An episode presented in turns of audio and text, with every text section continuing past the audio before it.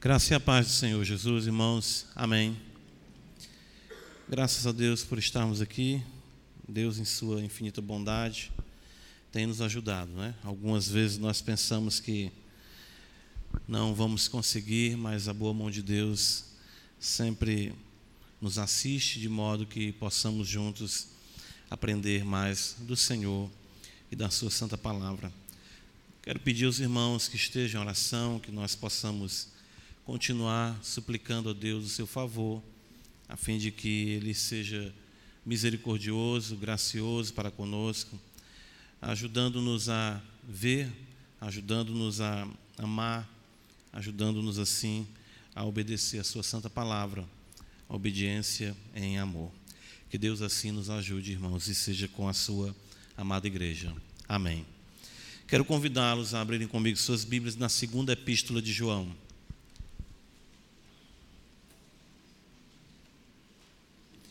Segunda Epístola de João.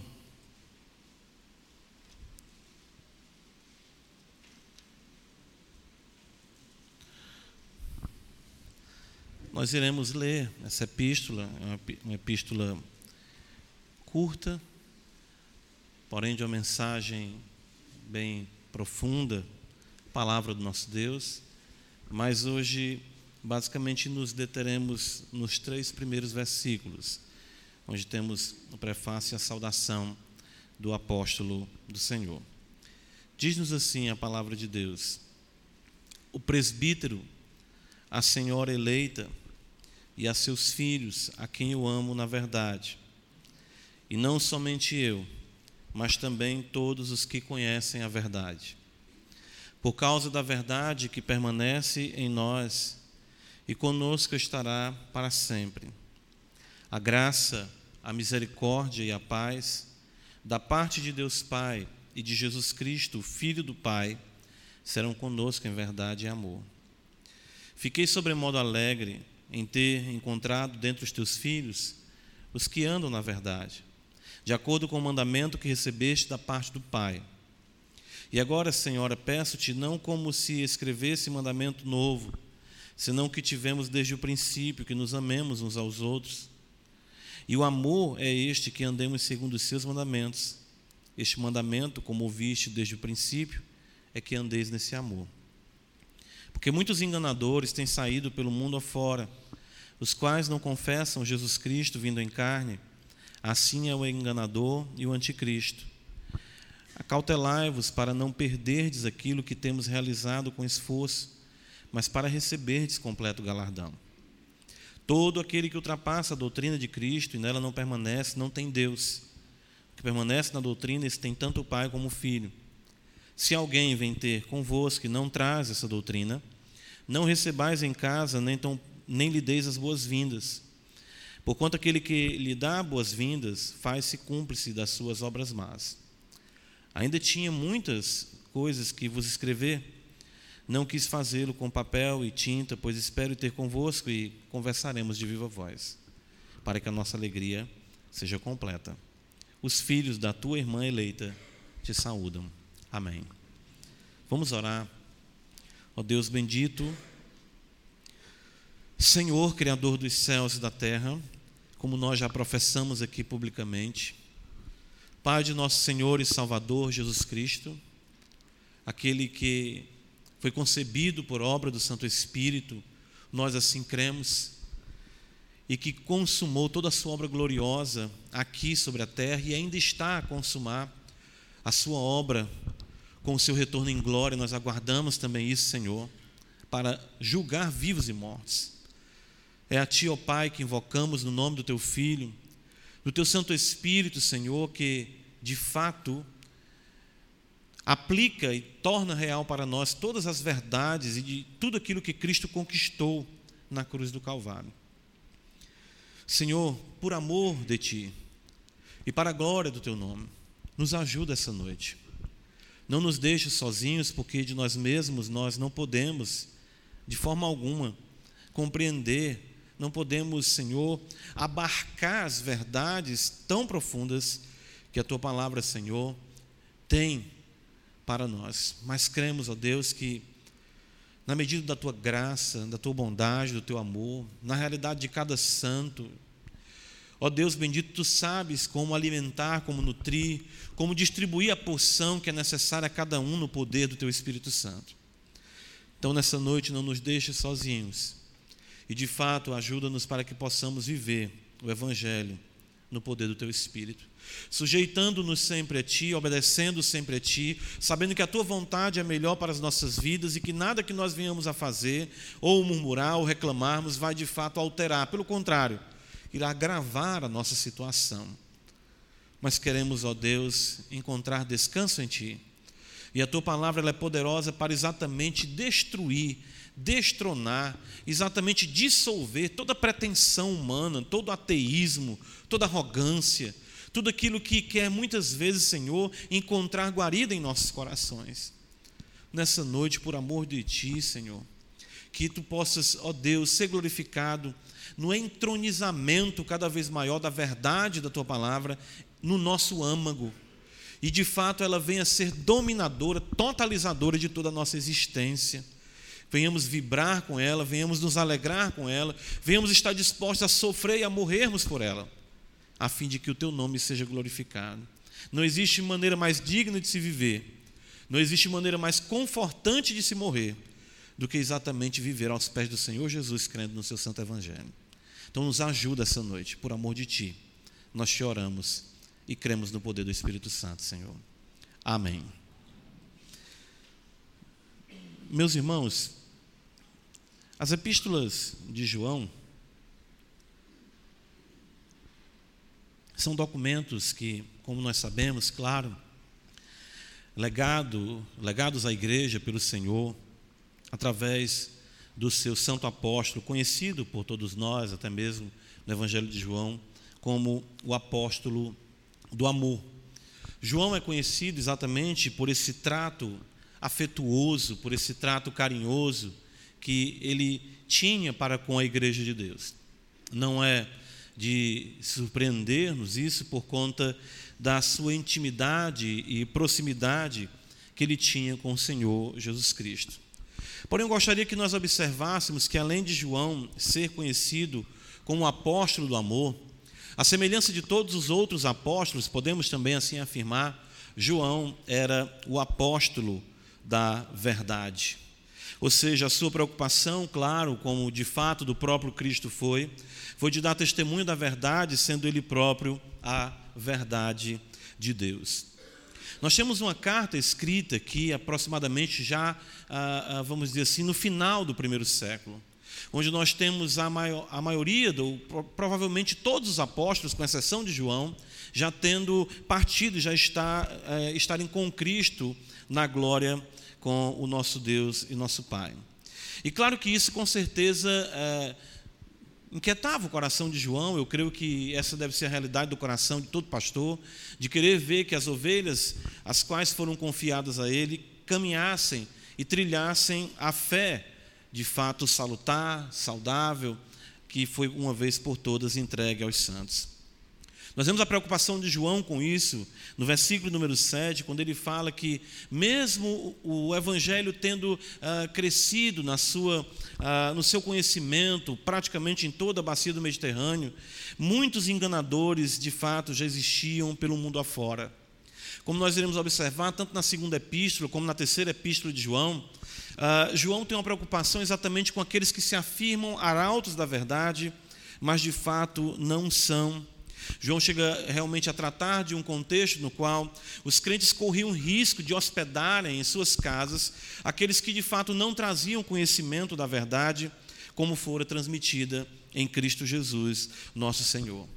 Então, o cuidado de João, a semelhança de Paulo, de Pedro, mas eu vejo uma singularidade no contexto de João, ao ser como que um apagar de uma chama, vamos dizer, de um ministério, de um ofício que não mais haveria de ser levantado como ofício apostólico, e ver a igreja do Senhor agora tendo que caminhar exatamente com aquela verdade que havia sido entregue pelo Senhor aos apóstolos, os apóstolos haviam entregue à geração seguinte, e eles tinham, claro, com certeza, o cuidado e o zelo para que as coisas fossem de acordo com a vontade do nosso Deus.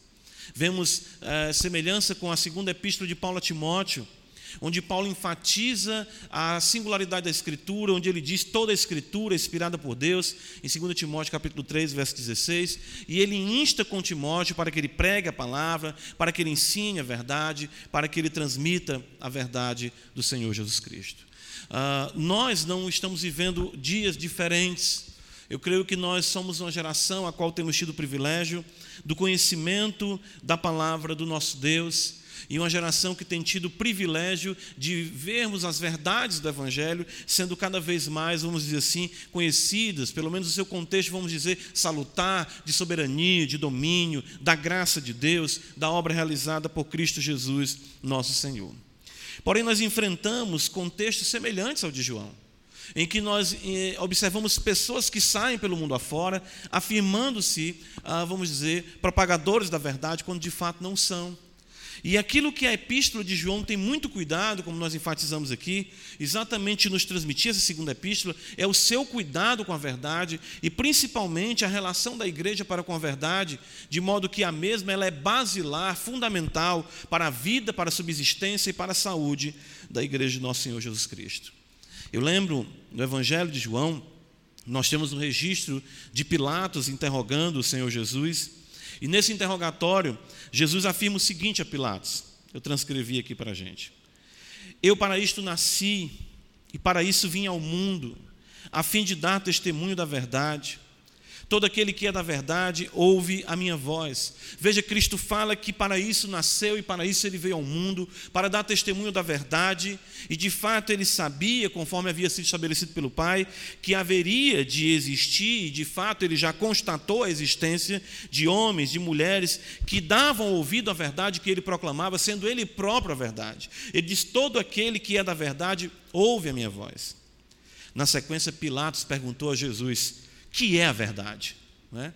Ou seja, Pilatos é, é, é, é, indagou a Cristo como se tivesse diante de mais um filósofo, de mais algum sábio, de mais algum erudito uh, do, da, da, escola dos judeus, ou, ou, enfim, do contexto todo que o, o, o povo daquela época vivia inserido, com tantas ideias, com tantos ideais que se apresentavam como verdade.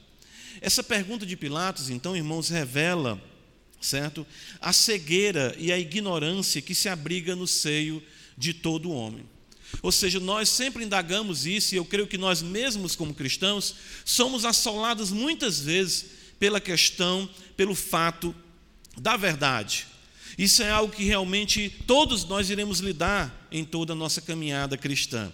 De fato, essa é uma das estratégias de Satanás, é assolar a nossa fé, é de fato nos questionar, nos trazer dúvidas quanto à veracidade dos fatos que nós afirmamos como verdade absoluta que recebemos da parte de Deus.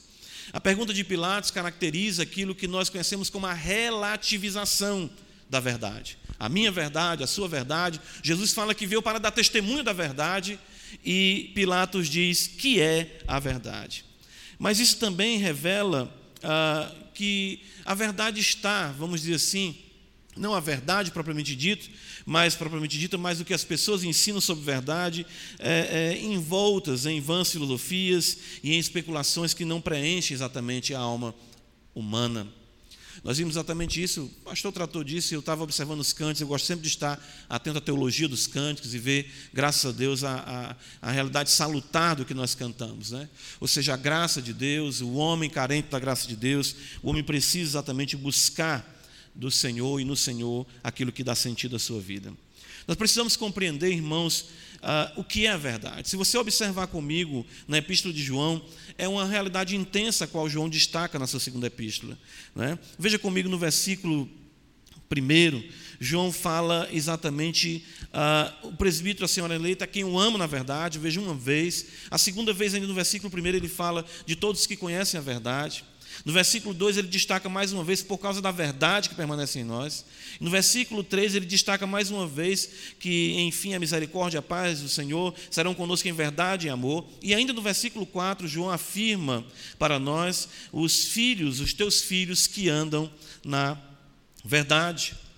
Jesus veio para testificar da verdade, Jesus de fato ele traz a revelação do Pai, e ele chega mesmo a se identificar com a verdade, dizendo em João 14,6: Eu sou o caminho, a verdade e a vida.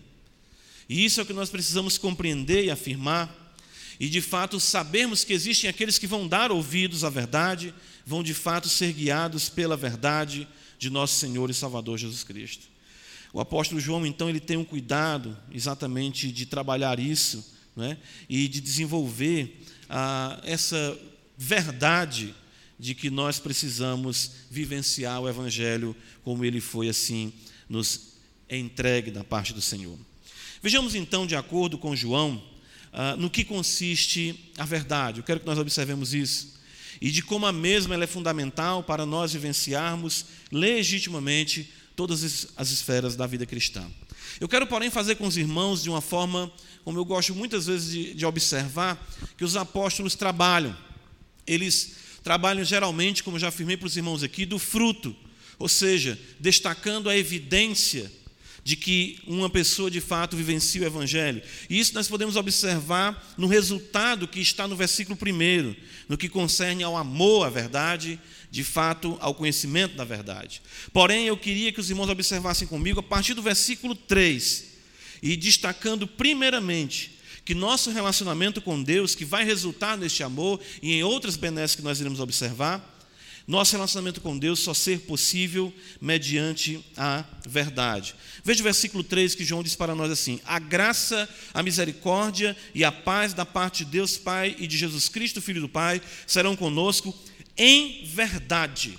Então percebam que a primeira coisa partindo da raiz do que João destaca do nosso relacionamento com Deus verdadeiro, é exatamente a verdade. Ou seja, nós não podemos pensar em um relacionamento com Deus a parte do que o Evangelho ensina para nós. Isso é muito importante por conta de quê? Por conta de que as pessoas que estão pelo mundo afora, ou aqueles mesmos que afirmam serem detentores da verdade, eles fogem do princípio de um relacionamento com Deus baseado no Evangelho de nosso Senhor e Salvador Jesus Cristo. E é exatamente isso que João entende como a verdade fundamental, basilar, para a saúde da igreja, para a permanência da igreja e para o desfrutar de todas as benesses que estão, de fato, à disposição do justo, daquele que vive em nosso Senhor e Salvador Jesus Cristo. Observa comigo, ele destaca graça, misericórdia e paz. São todas as bênçãos, vamos já observar um pouco disso aqui que ele destaca para nós como oriundas do Pai, oriundas do Filho e, claro, do Espírito Santo, mas que só são experienciadas no contexto da verdade. Então, é importante que nós possamos entender que para nos relacionarmos com Deus, devemos saber quem Deus é e, de fato, quem nós somos. Irmãos, isso parece ser algo muito basilar e, de fato, é. E esse é o cuidado dos apóstolos para com a realidade da igreja. Com o passar do tempo, os irmãos vão entender em sua caminhada cristã que não é importante apenas nós começarmos bem, mas nós terminarmos bem. Ou seja, nós continuarmos firmados nas mesmas verdades que nos foram entregues, verdades milenares que nós temos diante de nós. Então, observe: João destaca aqui Deus como Pai, e destaca Jesus Cristo como Filho do Pai. E isso é importante para que nós venhamos compreender a distinção da fé cristã. E como muitos comentaristas afirmam, onde nós percebemos a menção do Pai e do Filho, com certeza temos ali a ação do Espírito Santo. Então, quando nós vemos exatamente a permanência da verdade e as graças oriundas da verdade, como a graça, a misericórdia e a paz, que nos são transmitidas pelo poder do Espírito Santo, nós temos uma profissão de fé e uma realidade fundamental para a igreja de que nós precisamos conhecer o Deus Trino e nos relacionarmos com Ele exatamente como João nos apresenta: Deus como Pai e Jesus Cristo como Filho do Pai. Essa é uma das declarações mais contundentes no Novo Testamento da divindade de Cristo e da relação dele para com o Pai, não apenas como alguém que transmite a verdade, como no contexto do islamismo de Maomé, como no contexto do budismo de Siddhartha Gautama, não, mas no contexto de que nós temos aqui aquele que é gerado de Deus, que conhece Deus face a face, que foi concebido pelo poder do Espírito Santo no ventre da Virgem Maria, e ele sim no poder do Espírito Santo, por vontade de Deus, é quem nos conduz a uma relação verdadeira com o Senhor, Deus e Pai. revelado em Jesus Cristo. Evangelho de João, capítulo 14, abra comigo a escritura. Uh, Jesus sempre teve esse cuidado, e um cuidado que foi chocante, creio eu, para os judeus que estavam acostumados a tratar da sua relação com Deus sem o conhecimento ainda do Filho de Deus.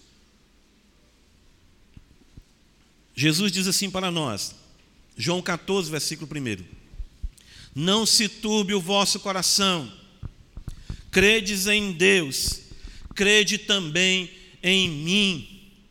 Credes em Deus e crede também em mim. No versículo de número 6, Jesus fala para nós: Eu sou o caminho, e a verdade e a vida, e ninguém vem ao Pai senão por mim. Se vós me tivesses conhecido, conhecerias também a meu Pai. Veja a relação. Desde agora o conheceis e o tendes visto. Replicou Filipe, Senhor, mostra-nos o Pai, e isso nos basta. Disse-lhe Jesus, Filipe, há tanto tempo estou convosco, e não me tens conhecido? Quem me vê a mim, vê o Pai. Como dizes tu, mostra-nos o Pai? Não crês que eu estou no Pai que o Pai está em mim? As palavras que eu vos digo, não as digo por mim mesmo, mas o Pai que permanece em mim, faz as suas obras. Crede-me que eu estou no Pai e o Pai em mim. Crede ao menos por causa das mesmas obras. No Evangelho de João, capítulo 17, um pouco mais à frente, Jesus vai dizer para nós exatamente o seguinte no versículo 3: E a vida eterna é esta que te conheçam a ti, o único Deus verdadeiro, e a Jesus Cristo, a quem tu enviaste. Jesus Cristo, irmãos, a sua relação com o Pai, a realidade da sua divindade, da sua singularidade, o poder do Espírito Santo nessa bendita realidade trina, tudo isso são verdades as quais João quer que a igreja entenda que sem as mesmas a igreja não terá um relacionamento saudável com o Senhor. Os anticristos, exatamente os enganadores, questionavam essas verdades e atacavam essas verdades porque sabiam quanto elas eram fundamentais, ou seja, na ação do próprio maligno, para trazer desestruturação à igreja do nosso Deus. É por isso que eu gosto do texto de Paulo em Filipenses capítulo 3, quando o apóstolo Paulo diz assim para nós: Quanto ao mais, irmãos meus, alegrai-vos no Senhor a mim não me desgosta. Veja o que Paulo diz. E é segurança para vós outros que eu escreva o quê? As mesmas coisas.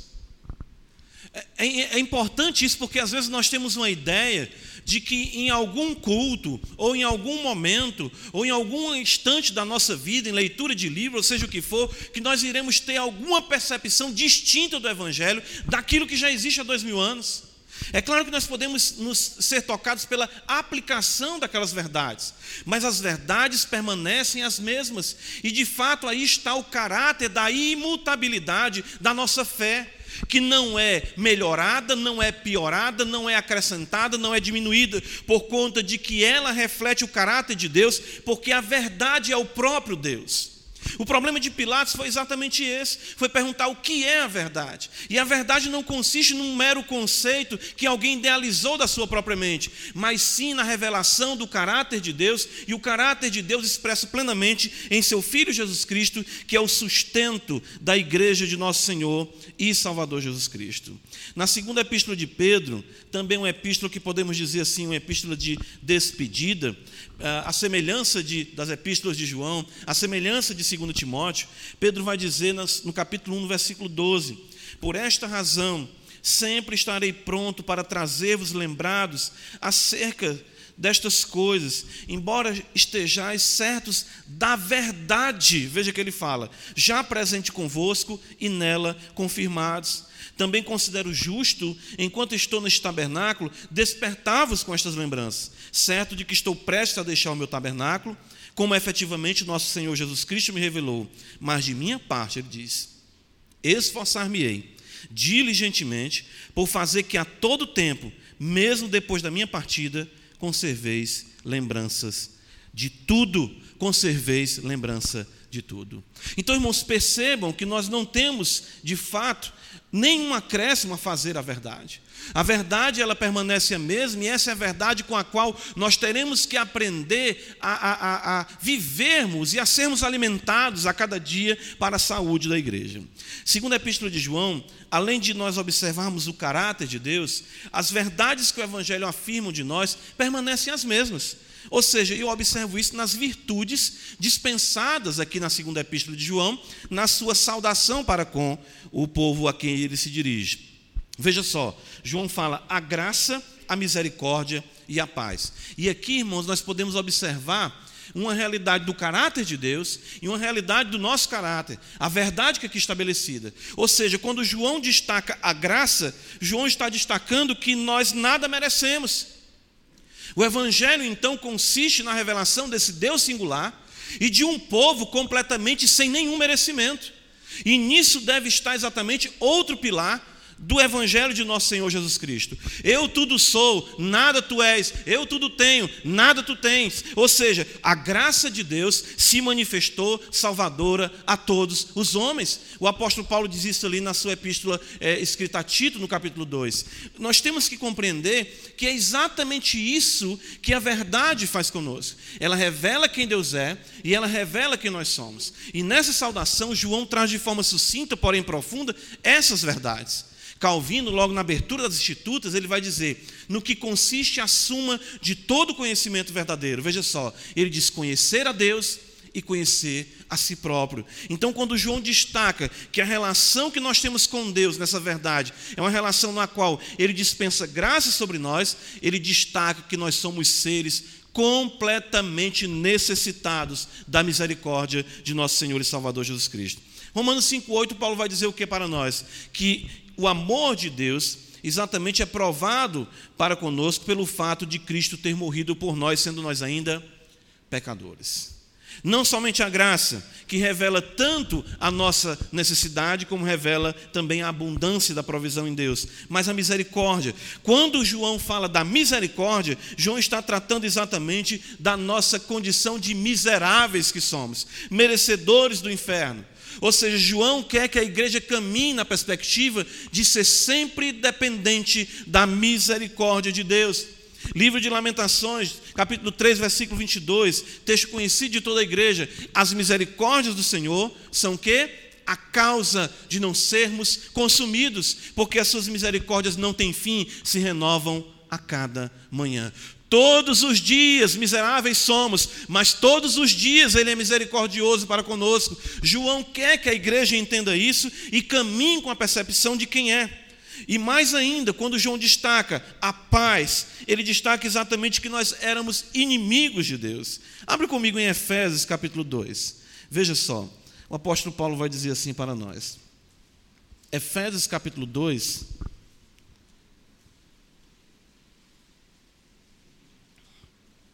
versículo número 3, Paulo vai dizer: Entre os quais todos nós andamos outrora, segundo as inclinações da nossa carne, fazendo a vontade da carne e dos pensamentos, e éramos por natureza filhos da ira, como também os demais. Em Romanos capítulo 8, Paulo vai dizer que o pendor da carne é inimizade para com Deus. E o que João está destacando na simplicidade da sua saudação é exatamente isso. O Deus Todo-Poderoso, o Deus Trino, em seu Filho Jesus Cristo, no poder do Espírito Santo, te deu o que tu não merecia, não te dá o que tu merece, e ainda entrou numa relação de paz, de amor e de misericórdia para com a sua vida, para com as nossas vidas. Irmãos, essas são verdades imprescindíveis a um relacionamento real com o Senhor Deus. De fato, sem essas verdades, nós não experimentamos o amor de Deus que só é conosco. Veja só no versículo, do, versículo 3 da segunda epístola de João, ele diz: Essas benesses, essas virtudes serão conosco em verdade e amor. O amor só é possível ser vivenciado por conta de que nós temos o conhecimento dessas verdades, as confessamos, as professamos, as vivemos e assim o nome do Senhor é glorificado em nossas vidas e no bem-estar da igreja do nosso Deus. Segundo lugar, veja comigo aqui, na segunda epístola de João, versículo 2, o caráter permanente da verdade. João vai dizer para nós: por causa da verdade que permanece em nós e estará conosco para sempre. Veja, isso é muito importante, irmãos. Isso é muito importante, porque uh, João destaca aqui essa relação da verdade permanente em nós. Uh, e aqui eu quero tratar com os irmãos do que eu creio que seja o consolo intenso que o Consolador traz para as nossas vidas. Vamos ver essa passagem primeiro com o Evangelho de João, capítulo 14, para que os irmãos percebam a relação com esse versículo. Tanto que as epístolas de João, é, nós não temos a identificação de João como o autor, a semelhança das cartas de Paulo, que ele se identifica. Ele se apresenta apenas como presbítero, ah, mas o estilo, a linguagem e versículos muito semelhantes nós observamos com o Evangelho de João e também, mesmo em outras epístolas do próprio apóstolo.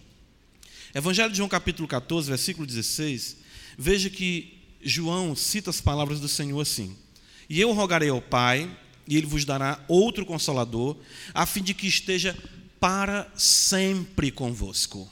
Veja o versículo 17.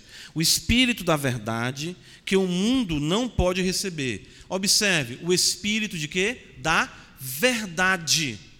Veja exatamente aqui os traços autorais e teológicos joaninos sendo percebidos na epístola e no evangelho. O Espírito da verdade que o mundo não pode receber, porque não o vê, nem o conhece. Vós o conheceis, porque ele habita convosco e estará em vós. E veja o que diz novamente o segundo versículo da Epístola de João: por causa da verdade que permanece em nós e conosco estará para sempre.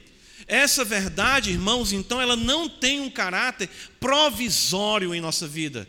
Ela não tem um caráter, vamos dizer, temporário em nossa vida. Mas sim a verdade de Deus, podemos dizer assim, plantada, semeada em nós pelo poder do Espírito Santo, que permanece em nós para todo o sempre. A primeira epístola do apóstolo Pedro, veja o que nos diz aqui a palavra do Senhor. Primeira epístola do apóstolo Pedro, capítulo 1.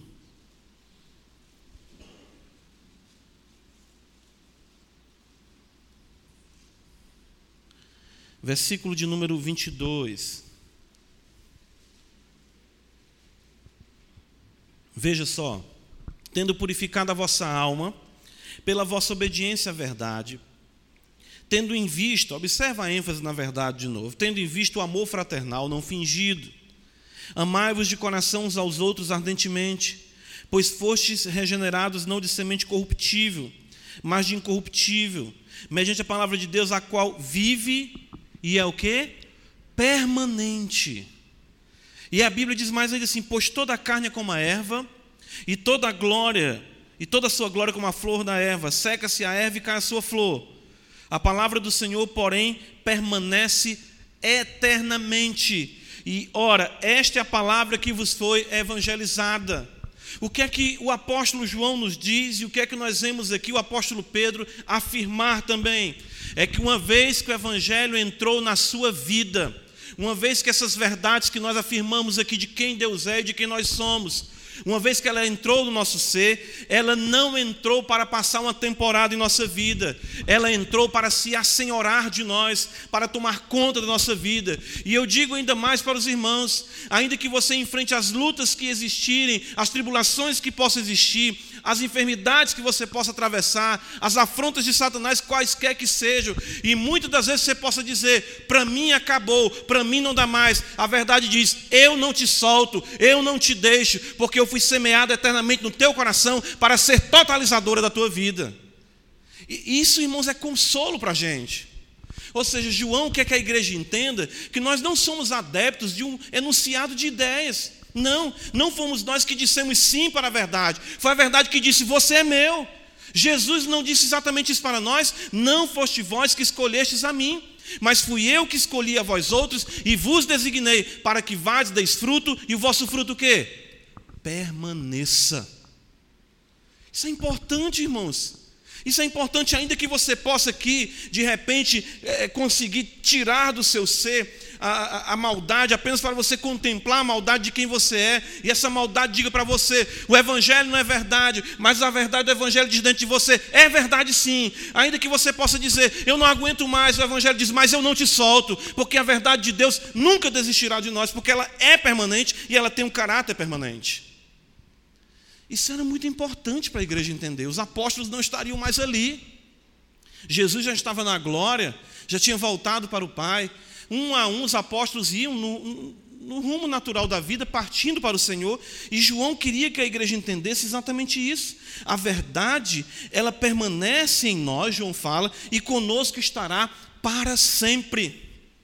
Eu creio que é por isso que Paulo vai dizer para nós lá em Romanos capítulo 8, né, que é um texto muito maravilhoso que todos nós conhecemos, e eu gosto muito desse texto que nos ajuda a lidarmos com a realidade das lutas que enfrentamos, e Paulo disse: Porque eu estou bem certo, versículo 38, de que nem a morte, nem a vida, nem os anjos, nem os principados, nem as coisas do presente, nem do porvir, nem os poderes, nem a altura, nem a profundidade, nem qualquer outra criatura poderá separar-nos do amor de Deus que está em Cristo Jesus, nosso Senhor.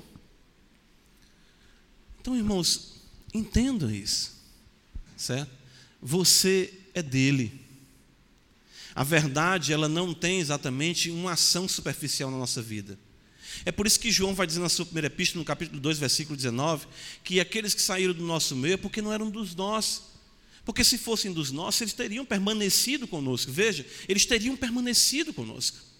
Então, o caráter da verdade é um caráter permanente. Ou seja, de modo nenhum é uma realidade como a que nós comparamos como chuva do sertão, né? Ou seja, aquilo que aparece que de repente cai, mas não tem continuidade exatamente sobre nossas vidas. Mas nós não podemos esquecer, irmãos, da responsabilidade a nós confiada. E aqui eu quero que os irmãos observem comigo, primeiramente, 1 Coríntios 15. Uh, ah, o apóstolo Paulo vai dizer assim para nós no que concerne essas verdades. Olha só.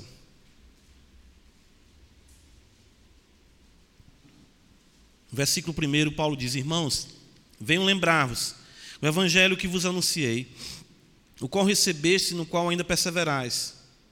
Veja só, o qual recebestes e no qual ainda perseverais.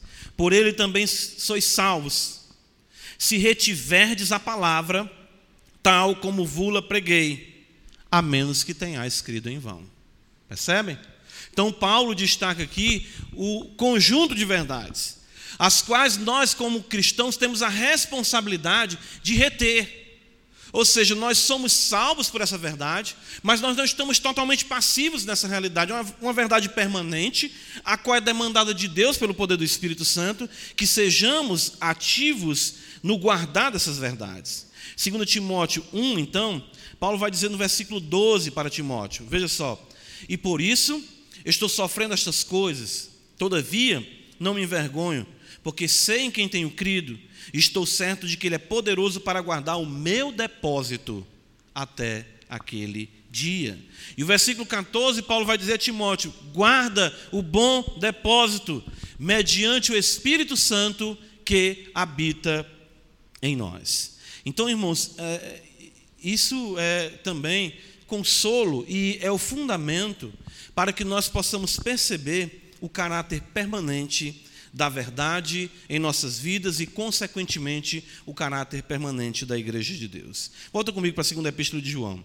Uh, nós observamos ainda mais, e isso no versículo 1, veja que eu estou fazendo o movimento ao contrário. Estou partindo exatamente da raiz para o fruto. As verdades do Evangelho a qual nós temos que estar bem fundamentados, essa verdade que permanece em nós, mas como é que de fato ela vai permanecer em nós, como é que de fato essas verdades irão cada vez mais serem, vamos dizer, dominadoras da nossa vida. Versículo 1 ele fala: Veja, presbítero, a senhora eleita e aos seus filhos a quem amo na verdade, não somente eu, mas também todos os que conhecem a verdade. E aqui nós temos o caráter cognoscível da verdade, ou seja, que pode ser compreendido, que pode ser conhecido. Esse é o caráter do Evangelho. Ou seja, ele diz que a verdade é conhecida. E ele não diz apenas que alguns conhecem a verdade. João fala para nós, mas também todos os que conhecem a verdade. Isso é muito importante para nós, como igreja de Deus. Ah, ah, no contexto de João, ah, vamos dizer que ele estava combatendo um gnosticismo incipiente, não é? Ou seja, nos seus dias, ah, João afirma aqui que o conhecimento da verdade é acessível a todos os homens, é acessível a todas as classes sociais, é acessível a todos os povos. Ele diz que o conhecimento que todos têm, nós não podemos de forma nenhuma aceitar ah, a realidade de um conhecimento esotérico do Evangelho de um conhecimento, vamos dizer, no qual apenas especialistas em grego, no hebraico, ou os supra-sumos da teologia podem ter o conhecimento. Não, pelo contrário. Deus se revela em Sua palavra, no poder do Espírito Santo, ao cristão mais simples. E é isso que João está afirmando para nós. Nós precisamos compreender isso. Por quê? Porque veja que no versículo 7 João vai dizer isso: muitos enganadores têm saído pelo mundo afora, e eles trazem um suposto conhecimento de Cristo diferente daquilo que João já havia afirmado. No versículo de número 9, ele vai dizer: todo aquele que ultrapassa a doutrina. Então é importante que nós venhamos compreender isso. É por isso que no Evangelho de João, capítulo 8, Versículo 32, o Senhor Jesus vai dizer para nós: E conhecereis o que? A verdade, e a verdade vos libertará. Uma verdade cognoscível, uma verdade que pode ser conhecida, uma verdade que a qual quanto mais você tem dela, mais ela se assenhorar, vai se assenhorar de você e mais lhe trará o conhecimento e a libertação em Cristo. Jesus criticou a postura dos saduceus na ignorância quanto a essa verdade. Mateus capítulo 22, versículo 29, quando eles estavam com aquelas pegadinhas ali, tentando colocar o Senhor numa saia justa, quanto à realidade da vida no porvir, Jesus fala para eles no versículo 29, veja só. Errais, não conhecendo as Escrituras e nem o poder de Deus. Então a verdade que é permanente em nós ela deve ser nutrida pelo conhecimento das Escrituras, a qual, de fato, comunicará o poder de Deus para nossas vidas, dessas graças que nós vimos que João está afirmando. Oséias, o livro do profeta Oséias, eu gosto muito também desses textos, porque trata do período do povo de Israel, o qual eles estavam cada vez mais se afastando do, do Senhor e na iminência de receberem sobre si o juízo pela desobediência. Oséias capítulo 4, versículo 6, ele vai dizer: O meu povo está sendo destruído, porque lhe falta o conhecimento. Porque tu, sacerdote, rejeitaste o conhecimento, também eu te rejeitarei, para que não sejas sacerdote diante de mim. Oséias 6, então, versículo 3, ele vai dizer para nós: Conheçamos e prossigamos em conhecer ao Senhor, como a alva sua vinda é certa, e ele descerá sobre nós como a chuva, como chuva serôdia que rega a terra. E ainda mais no versículo de número 6, ele diz: Pois misericórdia quero, e não sacrifício, e o conhecimento de Deus mais do que holocaustos. Percebem, irmãos? Então nós temos aqui verdades acerca de Deus, ou seja, o depósito a qual João defende, quem Deus é, quem nós somos, de caráter permanente, e que cumpre a nós, como cristãos, a cada dia, termos o conhecimento dessas verdades, porque Deus é conhecido de todos nós pela Escritura que Ele nos legou no poder do Espírito Santo. Então, isso é maravilhoso, porque nós aqui podemos entender qual a maneira que João quer que a igreja caminhe, uma vez que os apóstolos não estão mais ali presentes. Ou seja, leiam a palavra, conheçam a palavra, cada vez mais, essa palavra, como uma semente, ela vai germinar no coração de vocês, vai dominar a existência de vocês com as verdades concernentes a quem Deus é e a quem nós somos e de tudo aquele que Ele fez por nós em Cristo Jesus no poder do Espírito Santo. E aí nós chegamos exatamente no fruto, a qual deixei por último. Volta lá para a segunda epístola de João. Ele vai dizer assim para nós: veja, no versículo 1. o presbítero, a senhora eleita, e aos seus filhos, a quem eu amo na verdade. Veja só, o fruto é o amor na verdade. E aqui nós chegamos no ápice, ou seja, nossa comunhão na verdade. João se dirige aqui, aí alguns comentaristas vão discutir se é de fato uma senhora ou se é uma figura de linguagem para se referir à igreja. Enfim, isso não é determinante, mas o fato é que João diz que tem uma relação para com essa igreja ou para com essa senhora e os seus filhos fundamentado na verdade. E a relação, de fato, não é apenas algo que consiste em carisma, não é apenas algo que consiste em afinidade, mas sim em amor. E João sabe que o amor entre nós só pode ser real, veraz, verdadeiro, se tiver como fundamento a verdade. Ora, irmãos, veja, tudo isso é exatamente o que Deus tem proposto em Cristo Jesus. Efésios capítulo 1, Paulo vai dizer para nós isso no seu propósito cósmico em Cristo. É de fazer, no versículo 10, convergir nele, em Cristo, na dispensação da plenitude dos tempos, todas as coisas, tanto as do céu como as da terra. O pecado nos separou em nós mesmos, o pecado nos separou de Deus, o pecado nos separou de uns para com os outros. E aqui estamos nós, pecadores, como nós sabemos, um abismo de perdição em nossos corações, se não fosse o poder do Espírito Santo. Egoístas, propensos a todo tipo de maquinações, de maldades, a interesseiros, enfim, crenqueiros, tudo que nós possamos imaginar, intrigantes, ou seja, pessoas que gostam de intrigas, pessoas que gostam exatamente de contenda, e aqui se não fosse a verdade do Evangelho, nós estaríamos uns aos outros nos destruindo, e como Paulo a, a, a, chama a atenção dos Gálatas dizendo: cuidado para que vocês não venham devorar-se uns aos outros. E o que que faz então nós estarmos aqui unidos? É o amor. Mas o amor fundamentado em quê? Na verdade. A unidade bíblica, ela tem como fundamento a verdade. Então, para nós vivermos o amor, para nós continuarmos juntos, nós precisamos estar fundamentados nessa verdade. Pelo conhecimento, no seu caráter permanente, revelando de fato quem Deus é.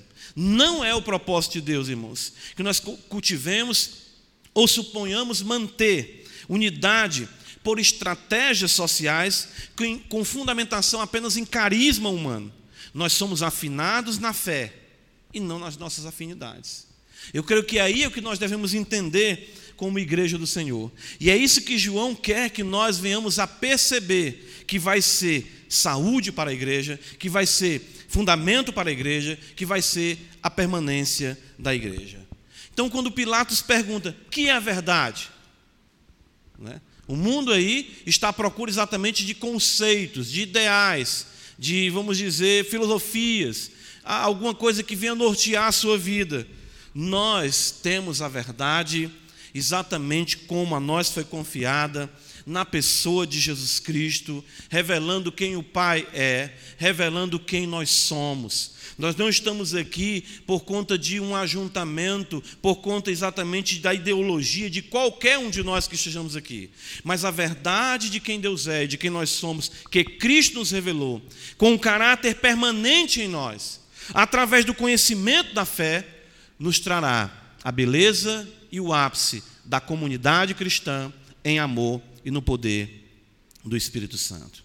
A verdade, irmãos, é Jesus Cristo, Ele encarnado, e Ele nos legou exatamente isso pelo poder do Seu Espírito na transmissão do Seu Santo Evangelho. Nele, nós sabemos quem Ele é. Nele, nós sabemos quem nós somos. E somente nele. A verdade é realmente uh, permanente em nossas vidas e não provisória. E esse conhecimento nós temos que adquirir para que possamos de fato vivenciar o amor. E aí é importante para aqueles que adentraram aqui essa noite e que não conhecem a Cristo, compreender que toda vida fora de Cristo consiste em mentira. É por isso que no Apocalipse João vai dizer que serão deixados de fora todo aquele que ama e pratica a mentira. E o que é a mentira? É exatamente a interpretação, a vivência da vida, a parte da verdade de quem Cristo é, de quem Deus é e de quem nós somos. Somente se você conhecer a Cristo, a sua vida deixará, deixará de ser a grande mentira que ela é, e você então vai conhecer a verdade que lhe trará libertação. Irmãos, essa verdade está em nós, está conosco e permanecerá conosco para sempre, em Cristo Jesus, nosso Senhor. Amém. Obrigado, Senhor, por tua palavra. Nós te agradecemos, porque sabemos que sem a tua palavra, a verdade, não estaríamos aqui que ela permaneça em nós e que o fruto gerado da mesma seja o amor para contigo e de uns para com os outros. Abençoa a tua igreja e nos ajuda, Pai, em nome de Jesus. Amém.